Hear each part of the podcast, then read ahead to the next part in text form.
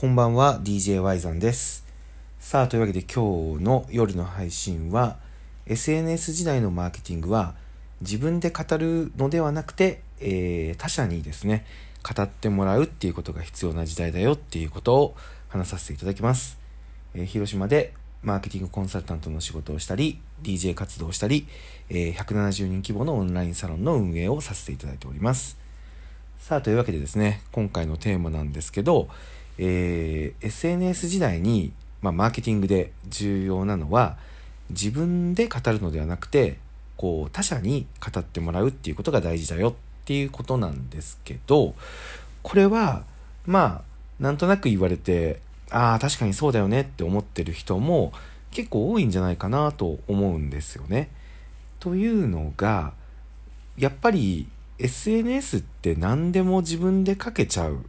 自由にね普通のその雑誌とか新聞とかテレビとかのメディアと違って、えー、権威性が、まあ、やっぱり極端にないんですよね。もう誰でもすぐにね、このラジオだって番組を作って自分の思ってることを言えるし、ツイッターもね、自由にアカウント作って発信できるし、特に何かを言うのにハードルがあるわけではないんですよね。まあだから言ってしまえば自分のことをよく言おうと思えば、まあ、いくらでも言えちゃうんですよね。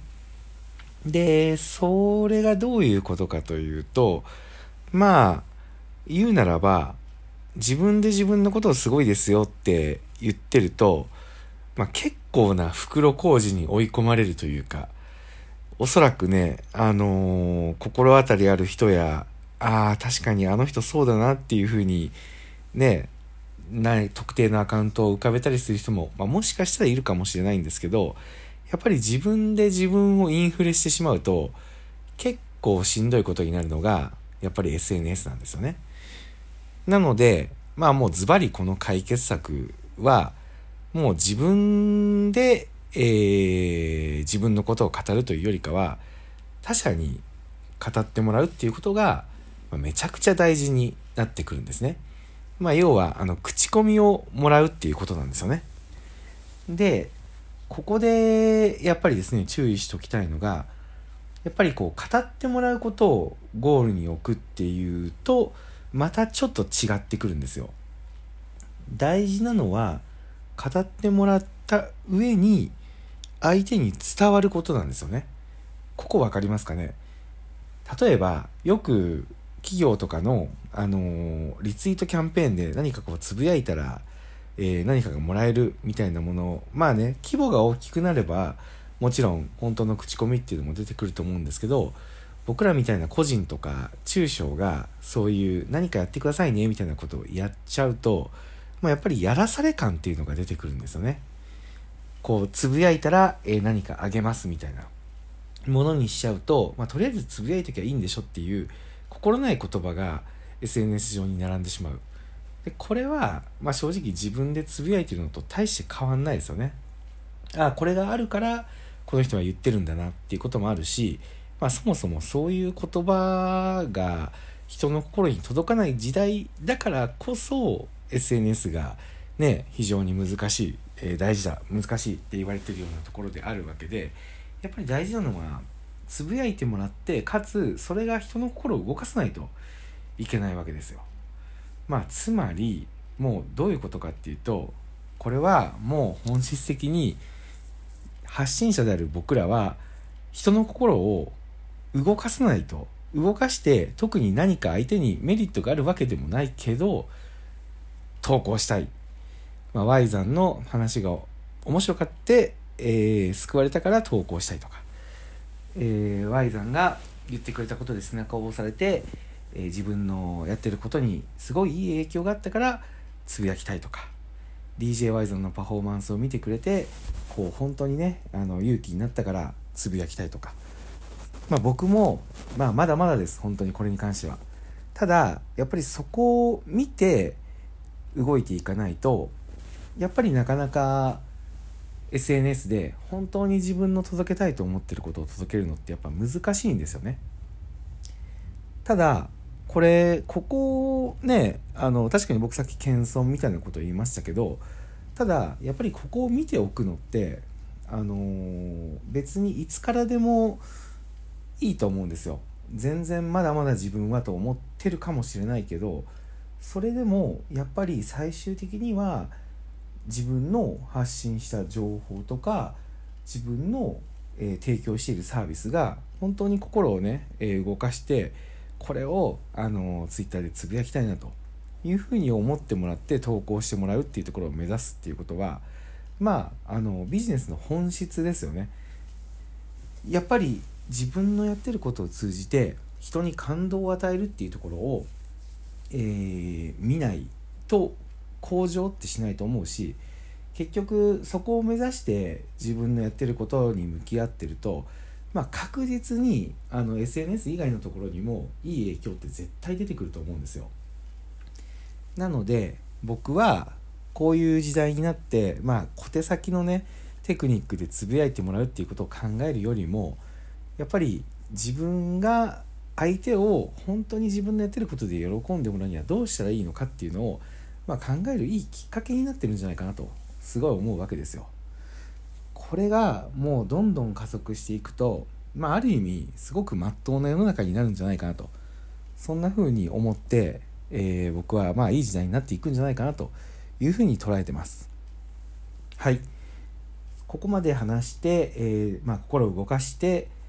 他者にねつぶやいてもらうっていうことが大事なんだなと思ったあなたはですね、えーと、どういう方法を取るのかっていうのをま考えてほしいんですよ。で僕これはね2つあると思ってて、まあ、1つはとにかくまあ相手に喜んでもらうっていう自分のやってることで相手を喜んでもらうにはどうしたらいいのかっていうのを徹底的に考えるっていうことですね。これがまず1つ。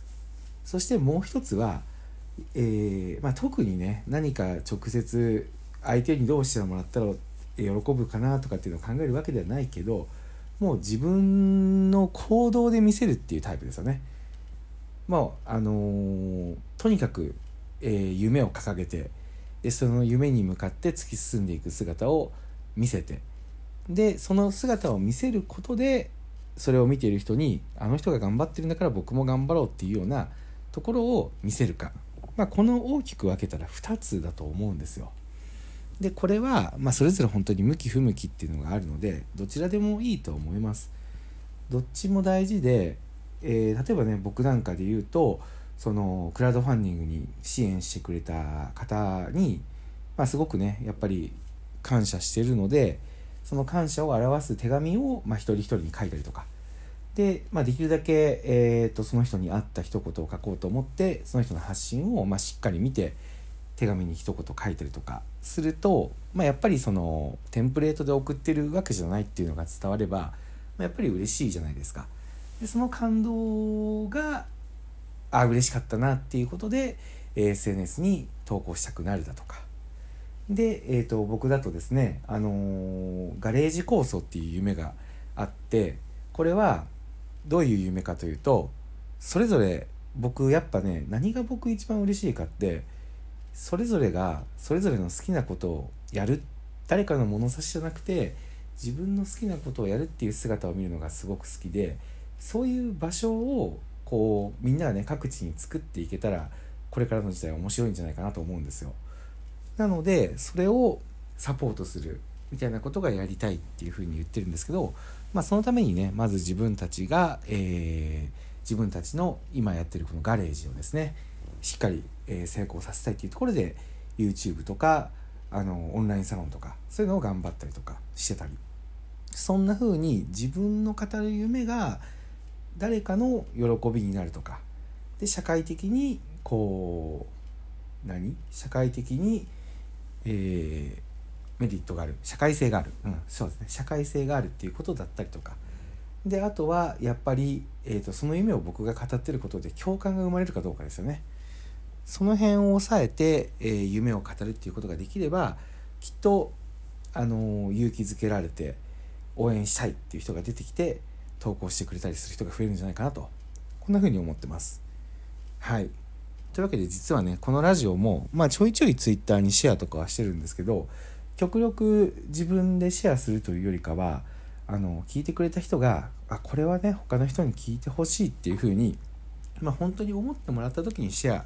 できるようなことが話せればいいなと僕も思ってるんですよ。まあ、そこを目指さないとなかなかやっぱりこの自分のラジオの、まあ、クオリティというか何を話そうかっていうところに、まあ、どうしてもやっぱねあの向き合えないっていうところが出てきそうなのでそんなことを思いながら僕は、えーと、ラジオのテーマのネタを選んでいます。はい。というわけで、えー、今日もね、日曜日終わりましたんで、明日からまた新しい週が始まりますけど、引き続きやりたいことをやって、えー、自分の心がワクワクすることをやって、目の前の人を喜ばせるというところを意識して SNS を使っていくと、必ずね、えー、あなたにしかない価値が生まれるんじゃないかなと思ってますので、頑張っていきましょう。はい。というわけで、えー、今週もありがとうございました。DJ ワイゾンでした。おやすみなさい。